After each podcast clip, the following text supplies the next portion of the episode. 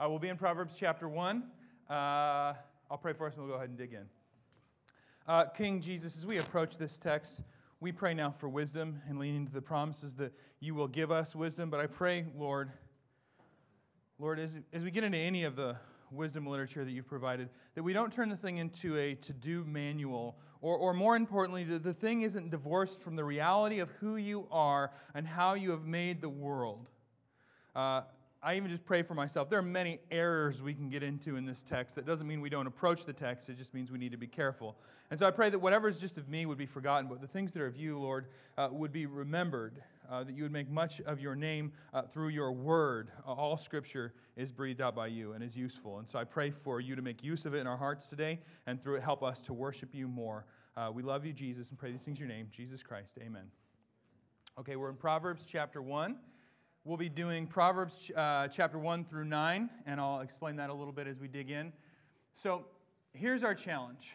Right now, uh, you and I live in the information age. That's what we're calling it. Uh, it, it is a time and a place where now all of a sudden uh, it's Thanksgiving and your crazy uncle says something crazy about something crazy, and he says, No, no, it's real. And instead of saying, well, I'm going to go home and look it up in the Encyclopedia Britannica, you pull out your telephone and you go to Wikipedia and you say, some guy without a degree or any references says, you're wrong, Uncle Crazy Crazy. And everyone says, see, I have the information, I, I have the power. Um, this has had some, some pretty serious detriments, I think, to how we function in the world. Uh, I'm told on good authority, not mine, but somebody else's research, a good friend of mine, who's very interested in the idea of leadership and the idea of development of people. And, and, what's happened in the last century, we've turned all of what is what we call leadership into how to do things better. How the information that you need have and the skill set you need uh, to get people that are you are in leadership over to do what you want them to do. Uh, it, it's really boiled down to, and if you're, you know, if you're the CEO of a company, uh, you need to get some things done. So, what you really need is some kind of system uh, that you can punch your stuff into, and now you can put it on your phone and on your computer to get things done. And we have a system that's based on information, that, it, that it's all based on information. And The problem there is that what we used to do with that kind of thing was called character. We built into human beings character, honor, courage, truthfulness, bravery. Those were our priorities. Now our priorities are how do you get some items done? How, how do you get some things? It doesn't have anything to do with your character, right? Think about that for just a minute, the implication. That, that 200 years ago, the focus is this guy wants to be a physician, and we need to make sure he has character. No, no. This guy wants to be a physician, wants to make lots of money, so we need to give him the information that he needs to be able to be that physician. There, there's a difference there. And I'm not saying doctors, obviously, there are plenty of doctors with character. I'm just saying it's a shift in thinking that's no longer about pouring into the person, but the transference of information from one person to another. And this has some serious detriments. One is it doesn't help. B.F. Skinner, and you may have heard this illustration before because I think it's so helpful because B.F. Skinner is not a Christian, but he made some great observations. Uh, B.F. Skinner was a behavioral psychologist. He wrote a book called Walden 2, not a Christian by any stretch of the imagination, not really anybody you want that much to do with, to be totally honest with you. At the end of his life, he was invited to a commencement speech uh, at a university. It's the last speaking gig he does as this famous guy. And usually, when you, when you have a, a, speech like that, you bring out the CEO of REI or something, and he says, And you need to have passion and dreams. And if you just dream the dreams you dream, you'll get to your dreams. Go get some dreams. And everyone claps. Yeah, we've graduated dreams. We love dreams. That's how you do that, by the way. If you invite me to your commitments, that's, that's what you'll get. Um, and everyone will clap. He comes out and he says, You know what I think is a problem with human human beings? Everything. I don't think we're going to make it. he said, I don't think the human race is going to make it. And he, he uses smoking as the example. He says, Look at smoking. We know smoking will kill you, and yet we spend money on cigarettes and smoke. Thank you, good night. That's what he says. Human race is doomed. Smoking's my example. We're all in a lot of trouble. It's not that we don't have the information right? It's 2015. We know the health risks of these little things, and we also know how much they cost, and, and we, we keep buying them and smoking them, and it's still dangerous. And if you're a smoker, I love you, and I'm just using it as an example. I'm not saying anything you probably don't already know. Now, what's the problem there? Plenty of information. Plenty of information. it's not really about information at that point in time. Now, I, think what our problem is we actually lack wisdom. Wisdom's not just information. And in fact, Proverbs is going to use a lot of different words. Uh, I'm operating out of the Holman Christian Standard Bible. It's an experiment. I am taking it out for a test drive. Many of you have the ESV, also a very good Bible. Uh, but the words in the ESV or, or, in the Holman, there's all these different words like insight, understanding, wisdom. Uh, what else? There's some great ones, right? Those are some big ones. Insight, wisdom, understanding. This is more than information. This is about having a framework for reality.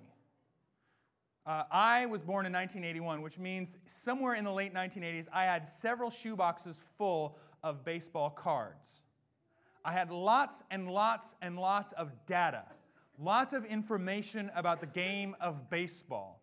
But the problem is, is if you flip over your 1987 Don Mattingly All Star card from Topps, and you look at the back because you're in the second grade, and it says a bunch of stuff, but you have no idea how baseball is played you don't know what any of those numbers actually mean. You have no framework for understanding reality. Our problem is that we don't have a framework for understanding reality. And this is deadly, Proverbs is going to tell us. So, wisdom is more than information, it's a framework for reality. And as people who know who Jesus is, we understand the source of that wisdom. It comes from God. It's not just practical skills. It's not just how to buy a house or how to have a better life. But really, as we're going to see in Proverbs, uh, as we work through it in these next few weeks, it's about knowing God and understanding who God is and how He has made the world. And that's not just in Proverbs. Uh, clearest of this, uh, Corinthians, 1 Corinthians chapter 1, verse 18 says this. For the message of the cross is foolishness to those who are perishing, but it is God's power to us who are being saved. For it is written, I will destroy the wisdom of the wise, and I will set aside the understanding of the experts. Where is the philosopher? Where is the scholar? Where is the debater of this age? Hasn't God made world, uh, the world's wisdom foolish? For since in God's wisdom the world did not know uh, uh, for in the world's wisdom, for instance, God's wisdom, the world did not know God through wisdom. God has, uh, was pleased to save those who believe through the foolishness of the message preached, the gospel. The gospel doesn't make any sense in the world's economy. The gospel doesn't make any sense in the world's framework. The world's framework uh, regardless if it's American karma or Islam or whatever, always boils down to did you do enough good stuff to get in with the man upstairs? Your stuff's going to be put on the scale. You're good, you're bad, weigh it out. That's the whole thing about karma, right? I mean, this is the predominant spirituality of Seattle, so you need to be very acquainted with it if you want to share the gospel in it. The reality is, is that we love a sort of uh, a twist, if you will. Uh, I, before I met Jesus, was into Buddhism and all that stuff. It's actually different here than it is uh, in the East. But here, the main thing is you got to do good, so good things will happen to you. And if you do bad things, bad things will happen to you. If you do good, good things will happen to you. That's awesome as long as you think you are awesome. As long as you think you are a good person or okay with the inner workings of your own selfishness and your own heart. Now, of course, the problem is it's all about you, right? Uh, I'm going to give somebody something so that I get something out of it. That's actually, if you take the word karma out of it, you say, well, I give people stuff so I get good stuff out of the deal. We call that selfish manipulation uh, back on planet Earth when you take the word karma out of it and take good karma out of it and take it off the tip jar. I'm, I'm not giving you the tip, I'm giving me the tip because I need something in return. There's a problem there. There's a problem there. The gospel of Jesus Christ is that I have done wrong and God in Jesus has done good and right and saved me by his own blood and by the power of his cross, not because of anything I've done, but because of everything Jesus Christ, the God of the universe, has done to save me from myself. And there's nothing I can do to add to that. You want to talk about a framework for reality? This is the beginning of our framework for reality. I'll keep going back in 1 Corinthians, where we're not preaching from today. But here we are. For since in God's wisdom the world did not know God through wisdom, God was pleased to save those who believed, believed through the foolishness of the message preached. Now, it's the world's view of that gospel. For the Jews ask for signs, and the Greeks seek wisdom. But we preach Christ crucified, a stumbling block to the Jews and foolishness to the Gentiles. Yet to those who are called, both Jews and Greeks, all the people he just mentioned, Christ is God's power and God's wisdom. God has given wisdom, God has given a framework for understanding, because understanding who Jesus is isn't about understanding just little teeny facts. Okay? Again, it's not the baseball card. So the baseball, and hey, before I say this, people that get saved hearing the four spiritual laws, so I'm not picking on them. I'm just saying when they sit there by themselves, they can be kind of reduced to a baseball card. You're sinful, God's not, Jesus saves, believe. Well, if I don't understand, oh yeah, I am sinful and I need God, oh my goodness, I do need God. There's understanding that comes to put that baseball card into effect, right? Because the reality of knowing who Jesus is the whole framework. It's not that Jesus was a good man and I'm going to listen to him. It's that the world is broken. We broke it. God has promised to fix it. The world he made good, we broke. He's going to fix with Jesus. And if you are a Christian, you are living in the framework as redeemed people. You got to understand the framework for your reality. God has the hairs on your head numbered. Reality. Jesus loves you more than you love him, and Jesus loves you more than you love yourself, and Jesus loves more, you more than you can possibly imagine. Framework for reality.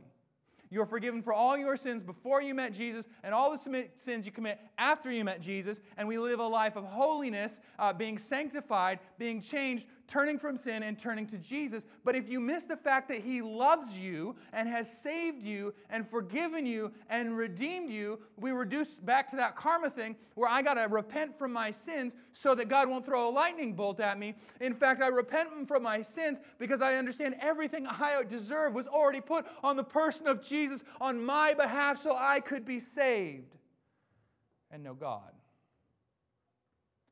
That's a framework for reality. That is a shift in how the world works, and it's the gospel, and it's really good news. Well, Jews and Greeks, Christ is the power, and Christ is God's power and wisdom. His wisdom is most clearly manifest in his son Jesus. Because God's foolishness, get this, hear it. Because God's foolishness is wiser than human wisdom, and God's weakness is stronger than human strength. Praise the Lord. One more, real quick, and then we'll get into Proverbs. Just so you can see the, what we're dealing with here when we talk about God as the source of wisdom. Oh, the depths of the riches, I'm in Romans chapter 11, verse 33. Oh, the depths of the riches, both of the wisdom and the knowledge of God, how unsearchable his judgments and untraceable his ways. For who has known the mind of the Lord, or who has been his counselor? Who has ever given to him uh, and has to be repaid? For from him and through him and to him are all things. To be him the glory and glory forevermore. Now, when you put these two together, Christians, church, yeah, you don't get to be his counselor and you don't do anything that earns you some karma points with God. You don't pay him back for anything. But when you put these two texts together, we see how far and untouchable and separate he is from us, and yet how near and how much he's let us in on all this through Jesus. Yes, apart from Jesus, this is where we sit. But in Jesus, he begins to reveal himself to us, and we get to know him, and we begin to know a framework for reality. Okay, back to Proverbs chapter 1. So, why did we do all that? Why did we take the time? We're in the Old Testament now, we're in the Hebrew Bible, whatever you want to call it, same thing. Why did we take the time to take a detour into 1 Corinthians and Romans? Because we're about to get into Proverbs, and to be frank, a lot of people get Proverbs really, really wrong. And so we have to be very careful. We have to have a framework for the framework that we're trying to understand, or we won't get a framework. I'm trying to say framework like 15 or 16 more times. We'll see. So, how do we get Proverbs wrong? Well, number one, Proverbs is perhaps the number one book used for a health and wealth gospel. A health and wealth gospel says if you are a good person, if you really love God, if you really follow Jesus, you will have money and you will have health, and it will go well for you. There's problems with that, and I would like to start with John the Baptist, the Apostle Paul, Apostle Peter, James. John went to prison. He didn't get beheaded, but he went to prison. You go down the list, the followers of Jesus, the clearest, like most, like par excellence, followers of Jesus don't end their lives healthy and wealthy in the Bible. They end broken, end. They dead. They're dead. They die. But, but if you take these proverbs out of context, you can say, well, see, look, it says this. If you do this, it says this. And if you do this, then God will do this for you. Be careful. This is what's called wisdom literature. Yes, there are some solid things we can wrap our minds around and grab for sure. And then some of these as wisdom literature. It's a different genre not always genre we're always used to. Wisdom literature uh, is about generalizations. There's a lot of generalizations in the book of Proverbs. And the wisdom literature is meant to get all the other wisdom books in the room together, like we're having a cocktail party, and let them interact. What do I mean by that? Job.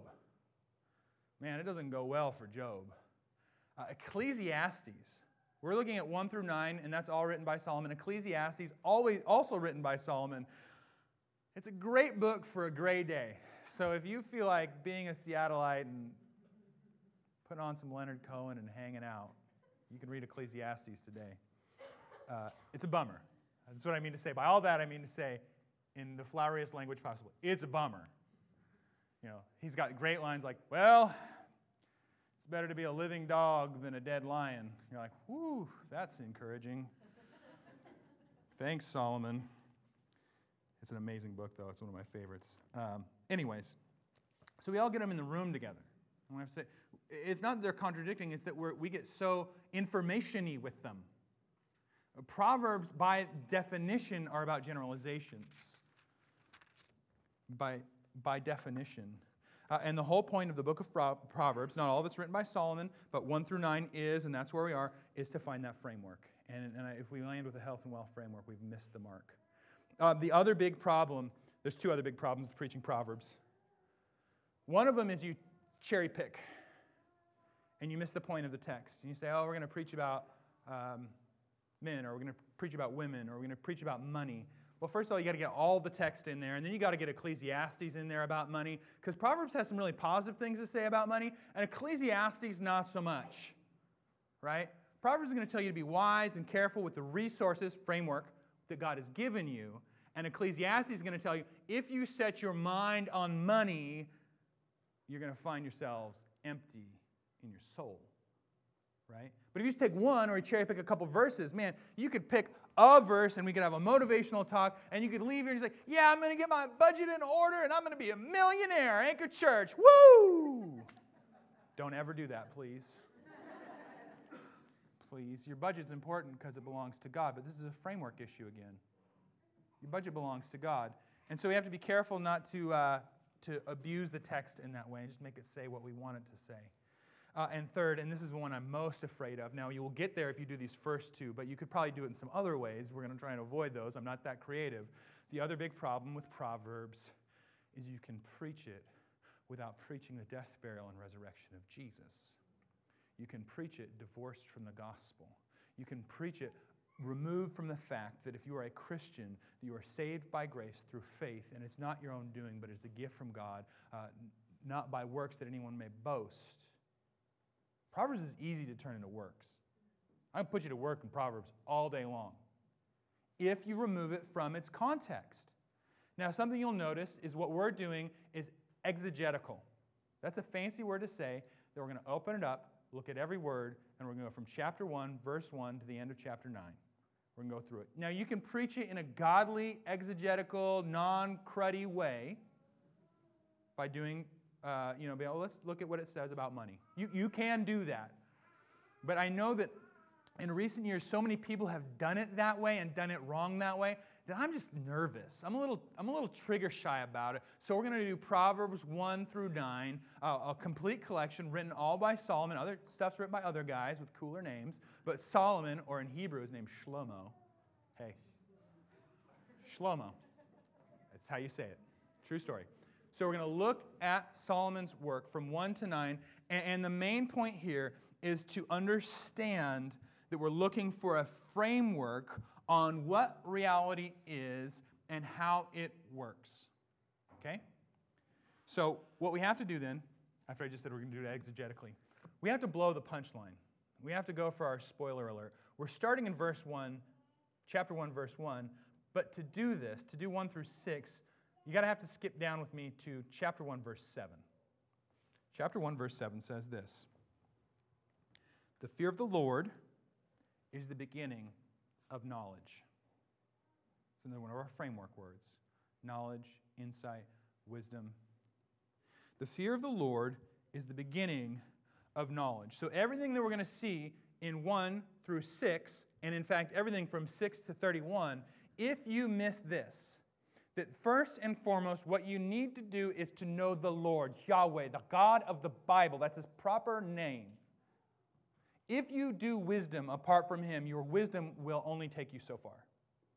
And in fact, is foolishness compared to God. That's what we heard in Corinthians, right? I've known some wise people. And, and, and in fact, when you're a kid, if you don't know wise people, you, you just cling to people who seem like they have wisdom. And I got a lot of bad advice over the years. And when I, when I met Jesus, I realized the best of the wisdom that I got from those guys was foolishness. Okay, so the fear of the Lord. Now, that's a scary word. The fear. Now, I don't want to degrade or take away from the reality that the Bible does say things like it is a terrible thing to fall in the hands of the living God. If you stand before Jesus apart from Christ, who's paid the price for your sins, you will have to. You will stand before God Almighty with everything and all your junk and be judged. There are many paths up one mountain, and they all lead to the white throne of judgment. That's true. The good news is, is that God, in His infinite mercy and wisdom, sent Jesus to deal with that. He came to drink the cup so that we don't have to. Uh, in that sense, we are inclusivists. We're all jacked up and messed up, and we all need Jesus, and there's room under the cross for everybody, everybody, everybody. But you got to turn from you to Him. Okay? So I don't want to take away from that, but the weight of this word here. So I want to be careful just not to overly soften that reality because I actually love you and care about you. The weight of the word here is awe. The, the seeing God, who made everything in all of his brilliance and beauty and wonder and glory, should make us freak out.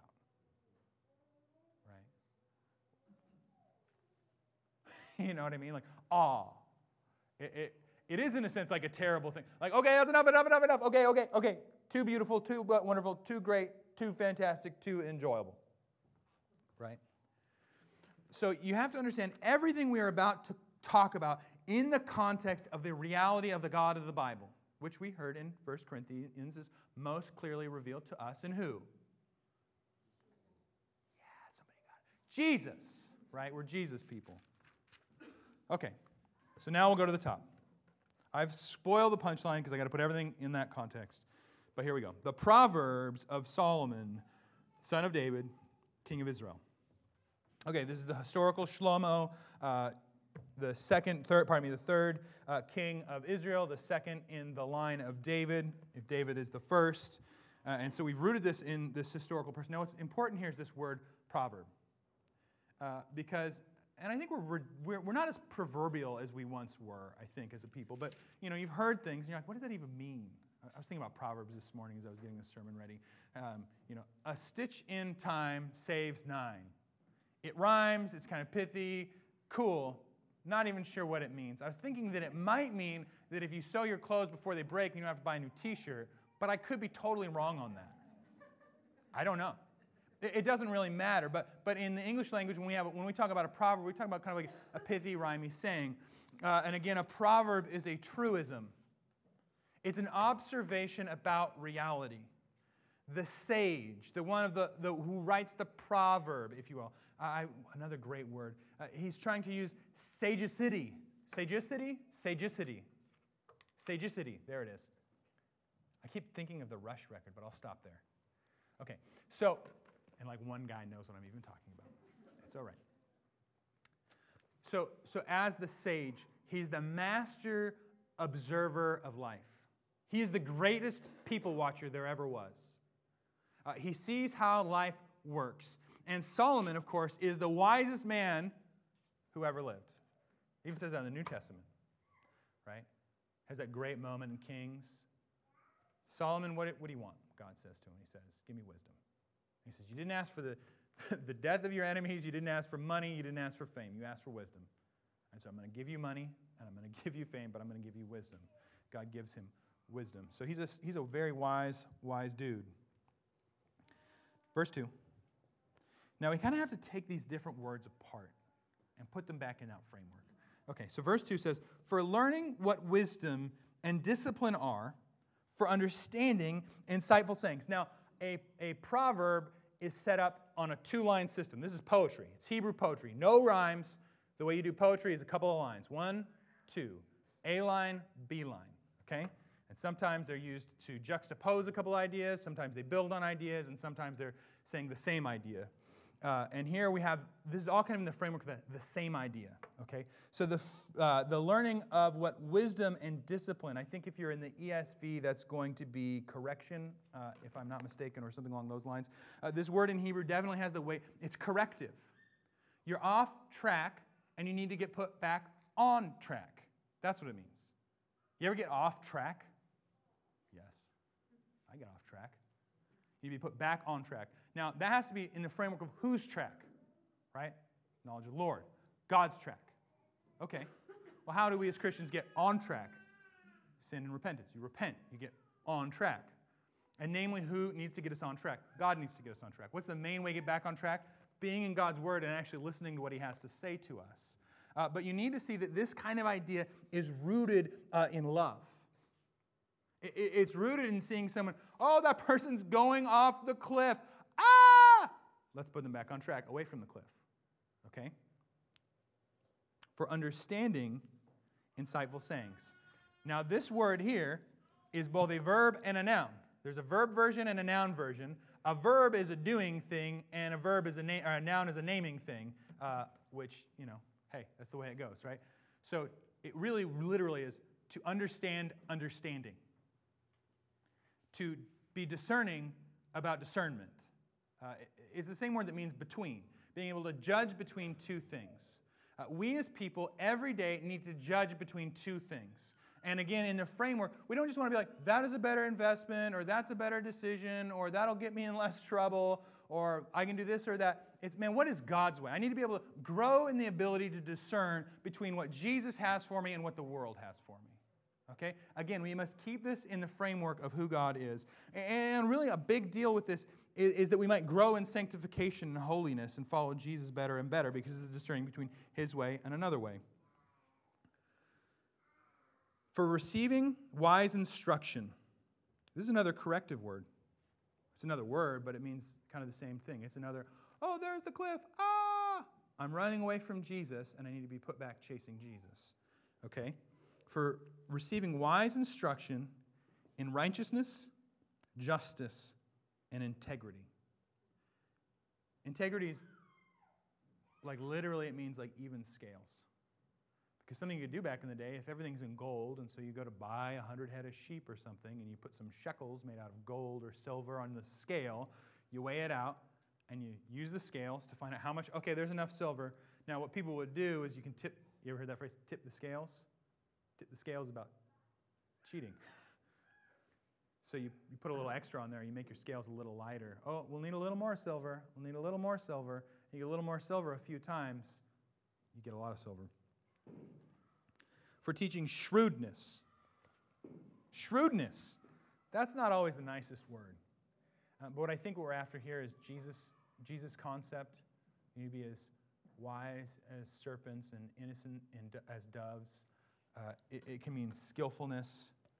You need to learn how to operate. So you have a framework, right? If you have a framework for reality, this is who God is and this is who I am. Now I actually have to walk in that. That's not a static thing. The reality is you are who you are, and God who is, is who God is, and that's not changing. But you got to get out of bed every day and operate in the world, and you need some skill and understanding as you operate within that framework.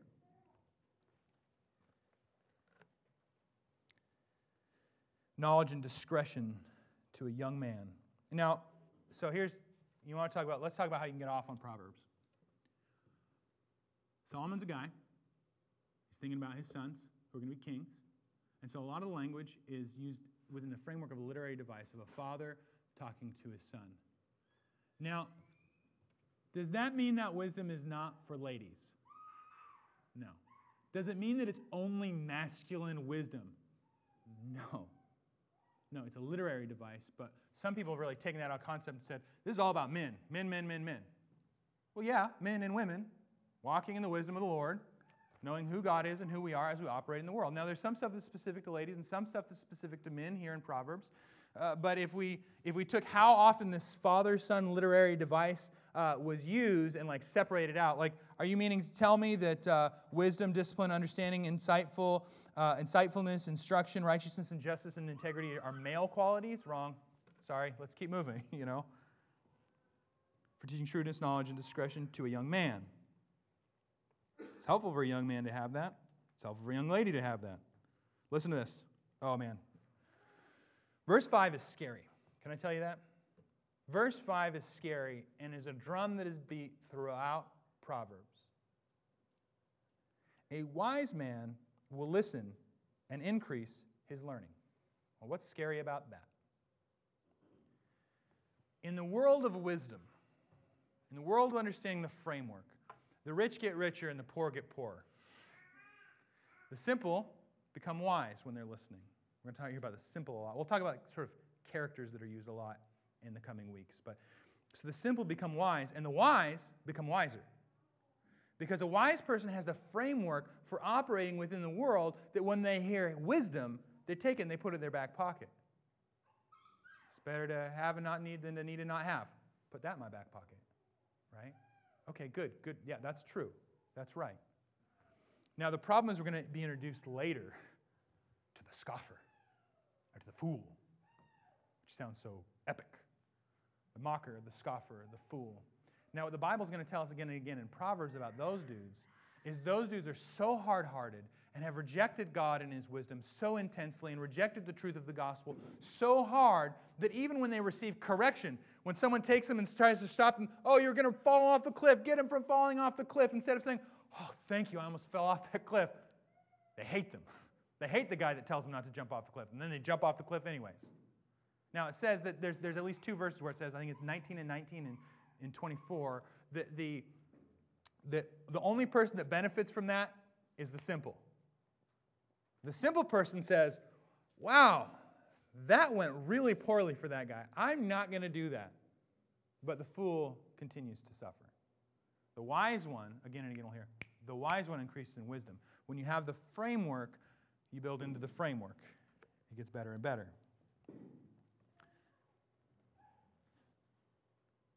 Verse 6 For understanding a proverb or a parable, the words of the wise, and the riddles. This book is built to help you understand how reality works. It's not built to make you a millionaire, it's not built to make you healthy and wealthy. It's built to help you understand who God is and how his world works and how you work in it. And how do I know that? Verse 7 the fear of the Lord, which we talked about, is the beginning of knowledge. That's where it starts. And that's where it ends, for that matter, if I may. Fools despise wisdom and discipline. There we go again. So, wise people and simple people take the wisdom and they run with it, and proud people and mockers and scoffers push against it.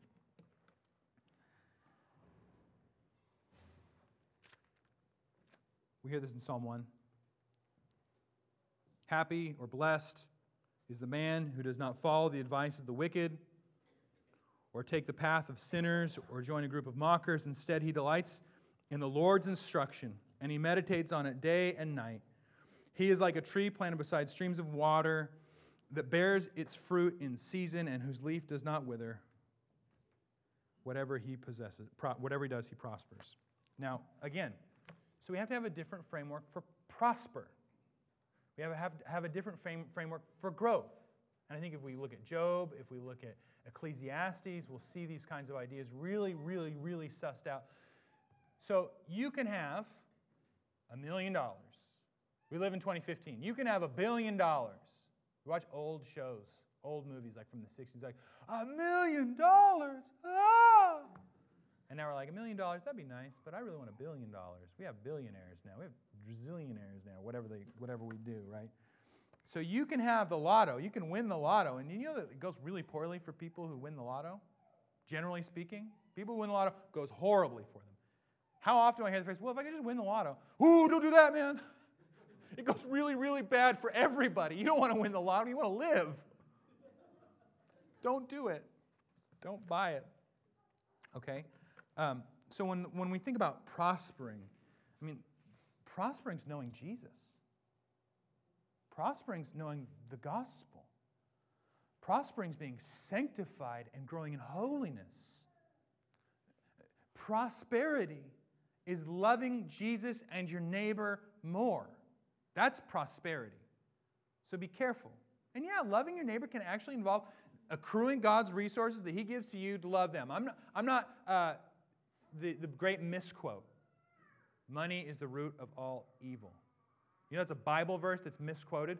Money is the root of all kinds of evil. The Bible has positive and negative things to say about money. Money's not the problem, your heart is the problem.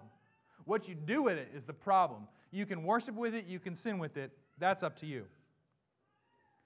But hear this. So, seven's going to set us up. There are two roads towards God, away from God.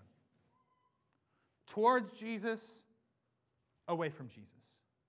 It's not about being rich and healthy and, and poor and sick. Towards Jesus, away from Jesus. Again and again and again. And so we are looking at three paragraphs. I'm going to speed through this last one, okay? Because it just says the same thing over and over and over again. Because it's a dad talking to his son saying the same thing over and over and over and over again in a little bit different ways with the hope that maybe the other shoe will drop and he'll say, Oh, right, got it, Pops, got it. So the fear of the Lord is the beginning of knowledge, one road. Fools despise wisdom and discipline. Listen, my son, verse 8. Listen, my son, to your father's instruction and do not reject it. Uh, do not reject your mother's teaching. Your parents have been around the block. If they are godly, wise people, they are good people to listen to. For they will be a garland of grace on your head and a gold chain around your neck. My son, if sinners entice you, don't be persuaded. If they say, Come with us, let us ambush and kill someone, let's attack some innocent person just for fun. They're leading us, and there's people, there's always people who are there to lead you astray. When I first became a Christian, there were a hundred people I could have called at any moment who would have said, Yeah, let's go get into some trouble. Let's do it, man. I, yeah, you became a Christian, whatever. Yeah, let's do it. But then there were wise, godly, wonderful people who kept pointing me back to Jesus in the midst of the mess. My son, if sinners entice you, don't be persuaded. If they say, Come with us, let us set an ambush and kill someone, let us attack some innocent person just for fun. Let's swallow them alive like Sheol, which is uh, the afterlife, is the grave, is a very complicated theological term, uh, which I'd be happy to unpack at a time when my timer's not yellow. Uh, but you can put the word grave in there, towards death. Um, let's swallow them alive like Sheol, still healthy as they go down to the pit. That's a horrible thing to say, but, but he's, he's really epitomizing it. We'll find all kinds of valuable property and fill our houses with plunder. Let's get rich quick. Let's step on other people to get where we are going, to get what we want out of the world. Throw in your lot with us, and we'll share our money. My son, don't travel the road with them or set foot on their path. Don't get near it. I, I love Seattle, and if you're a Christian, it means you're in a vast minority, which means hopefully you have friends who don't know who Jesus is, but we must approach those friendships in honor and dignity and godliness. We must be careful. The advice we hear from those friends, we run those through a filter. We be careful with the things that we do with them, uh, what they invite us to, what we invite them to. I'm not saying don't do it. I'm saying, in fact, do it. Just do it with wisdom, do it with a framework. Throw in all, uh, we'll share the money. My son, don't travel the road with them or set foot on their path because their feet run where? Toward trouble. And they hurry to commit murder. It is foolish to spread a net, now we're getting poetic, where any bird can see it. Okay? You don't want to flash your ducks or else they won't come near you and you won't get any food.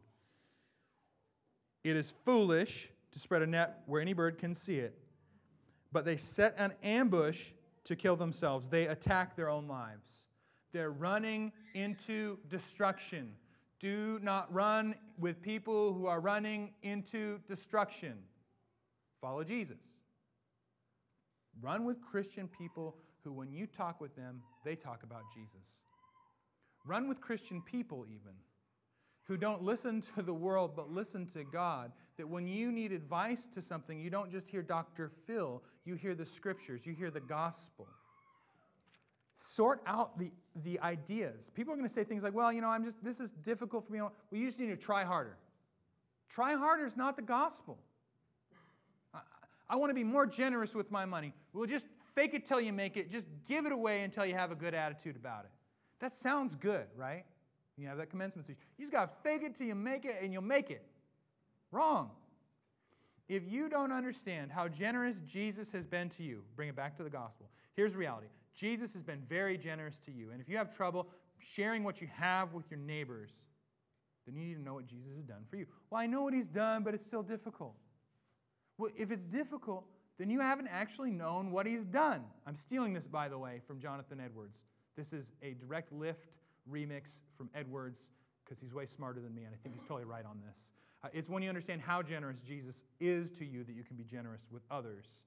If you fake it till you make it, you're just playing the karma game again. You're just playing the report card game again. Um, it is foolish to spread a net where any bird can see it, but they set an ambush to kill themselves. They attack their own lives. It is very bad for you to run off that cliff. Such are the paths of all who make profit dishonestly. It takes the lives of those who receive it.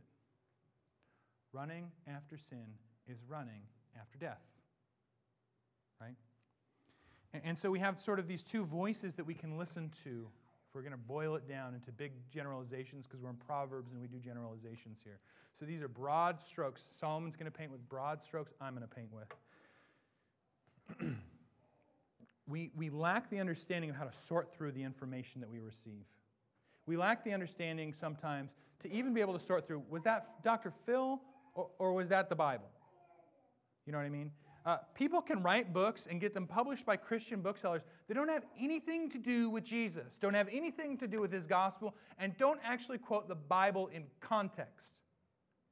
This is what you need to do, church, especially if you're a member. When I use the Bible, you got to know your Bible. And if you think I've used the Bible in a way that's out of context, we do need to talk about it. And it's not unloving to do so. And I'm not saying I have to be, you're not giving me a grade. I'm saying it's the responsibility of the church to know what's being preached in the church and to say, yeah, that was the Bible. And that was the gospel of Jesus Christ. And if a preacher, whoever's standing up here, is consistently off gospel, that is a problem. But if you lack the understanding and the discretion and the discernment when to deal with that, when to see it, when to say, well, because there's a difference here. This isn't the Andrew Pack show where everybody has to think exactly what I think about every verse. That's not actually healthy in a church, by the way. We, we hope you agree with our doctrinal statement, but it's okay to look at something and say, yeah, I see what he's saying. I'm not sure I'm 100% in agreement there. That's not wrong. What's really important if you say that, that was off gospel. We got to deal with that. Particularly, particularly, church if I'm consistently off gospel. It's hard. Uh, you know, me and Ian were talking about this last week as he was getting ready to preach. You got 45 minutes. You got 45 minutes with you guys where I'm stepping into the pulpit and trying to open God's word and tell you about who Jesus is from the text. And anyone who's done this knows there's a challenge there because when you get done, I think Joe and Brian are both here. They could probably agree with me. Eric's here. When you get done, you step down and you say, Oh man, I wish I'd said these three other things. And I really wish I hadn't said that one thing. That wasn't in my outline. Why did I say that? Because we're human beings, we're flawed and we're broken, but God's word's not, but we need to handle it carefully. Okay. And that was me being off outline, but it is important for you to hear that. The reality is that it's, there is an enticement. Come party with us. Come, come gossip with us. Come rip down other Christians. There so, there's a thousand books and internet sites in the world that are, that are built to just rip down Christians. We don't like the Baptists because they do this, or we don't like the Presbyterians because they do this, and we're going to put all our energy into talking about why the Presbyterians are horrible people because they do. We love the Presbyterians, by the way. Just as I say, I hope no one's like walking by. Oh, do you the angered church? They hate the Presbyterians. Man, we love the, we especially Green Lake Pres just down the hill. Thank you, Jesus, that they're in the hood with us. Love that church. Um, now, we could spend all our time talking about why we disagree with one denomination or one church or another. And I have to ask, as we're doing that, how much are we spending time telling people about who Jesus is? Because that's our actual job. How much time are we spending lifting up and worshiping the God of the universe? Because that's our actual job. And I'm not saying that there aren't times when a book comes out and everybody's reading this book. And you're like, my coworker's reading this book by this guy, and it's like, no, that's bad, and we have to deal with it, and we have to look at it, and we're the church. I'm not saying we don't have to deal with stuff, but we need to have wisdom as we execute that. We have to have wisdom as we deal with those things because there's always going to be people who say, come over here and do this other stuff. You can even feel like you're being productive. Man, come over here and worship Jesus. Come over here to the cross of Christ. Come and learn the Bible. Come and read your Bible. Do you spend more time reading books by guys who are tearing down other guys or reading your Bible? It's a great question to ask. I'm at a seminary. Happens all the time. Cool, we read 15 books on why that guy's an idiot. Great. Yep, check. Can we read the Bible? I, I don't mean that in mind, but just the context. We gotta be careful. Okay, so now what? Two ways. To Jesus, away from Jesus. For Jesus, against Jesus. It's binary. This means repentance is turning from sin and to Jesus. When we don't understand this, when we don't believe this, when we understand that this is the framework for reality, we do other stuff. Okay, I've sinned, so I've got to do some things to make it up to God. I, always, I say this often, and I'm going to keep saying it often because I think we need to hear it often. The gospel is not that Jesus paid the price for all of your sins before you met him, and you're responsible for the bill after that. The reality of Jesus is that he pays the price for all of your sin for all time, covering it all, right? Which means it's binary. So that means if I've sinned against God in some way, repentance isn't bad Christian, don't do that again. That's works. Okay, so you lie. Bad Christian, don't lie. I'm a Christian, so Christians don't lie. No, no, no. I lied because I didn't believe something about Jesus and I need to see who he is. So it's not about not lying, it's about turning to Jesus. I was greedy, I was selfish. It's not about don't be selfish, it's about turning to the one who's forgiven us for our selfishness. It's, it's you put anything in this bucket, and so often we want to default to don't do that anymore. This is white knuckling. This is spiritual push ups. This is not the framework for reality and is not helpful. Again, we need that wisdom and that framework. It's not don't be selfish, it's turn to Christ. I, I repent for my sin, for my right doing, my, for the wrong reasons, all my wrongdoing, so I can be nearer Him, so I can be closer to Him, so I can turn to Him. Because that's the road I want to be on. This is the framework for reality, and it's not just in Proverbs. We'll close here in Romans 6. But now, since you have been liberated from sin, I'm in 22 and 23. But now, since you've been liberated from sin and have become enslaved to God, you have your fruit, which results in sanctification. This act of turning from sin into Christ, we become more like Jesus. We, we see our own sin more and we turn more and more to Him and are changed. The beautiful reality of the gospel is in Christ, you now have life. From the second you meet Him, we turn from death to life and you get to be a life, and there's a quality and a quantity to that life. It's called eternal. We're just going to look at just in a second. You get to live. Now, that's salvation. Phase two. Here we are in sanctification. We're being changed more and more into the likeness of His Son, Jesus Christ. And that's grace too. And that's looking at the cross and the resurrection as well. And we await the day that we experience glorification when we're with Jesus forever, actualizing who he's made us, living fully actualized. As we walk in sanctification, we actualize reality. You're forgiven for sins, you repent of sin, and that's the kingdom coming forth in your life as you turn and are more like Christ. And someday we're going to be in the kingdom with him forever, where you're without sin. I run out of words here, but to imagine my life without sin is amazing. Never being selfish, never right things for wrong reasons, never wrong things, never want to, just no sin, just you and Jesus and the church forever with God because of the cross, because of the resurrection. But we're here in sanctification, okay? But now, since you've been liberated from sin and have become enslaved to God, uh, you have your fruit, which results in sanctification, and the end is eternal life. Over here, which actually starts over here salvation. It's quality and quantity. For the wages of sin is death, but the gift of God is eternal life in Christ Jesus. So that's where we find ourselves. There's just two roads, there's no in betweeners. Towards God, away from God, to God, from God. This is the framework, this is reality. If you don't know God, this is the truth. He sent his son Jesus to reveal himself, his wisdom, and his framework to us that we might be saved and that we might live and we might live with him forever. And if you don't know him, today is the day. Every other framework is broken, every other paradigm for reality is false. The way we become a Christian is we turn from our sin and we turn to him. It's binary. We receive his grace, we receive his mercy, we receive the Son of God and be saved. And if you do know him, what is the framework you are operating in? You've been given a framework in Christ, but is that reality? Forgiven, blood bought, sinner saint, eternal life, death, burial, resurrection, God's going to put the whole world back the way it's supposed to be. Is that day to day reality for you? Or is it survival of the fittest? Is it you got to do good so God will like you? Is it whatever Dr. Phil said last week? Is it something else is more important than Jesus? If it is, man, Jesus is right there. We, we have that cliff we're running off of, and we turn from that cliff and we turn to Christ. Um, I'll pray for us.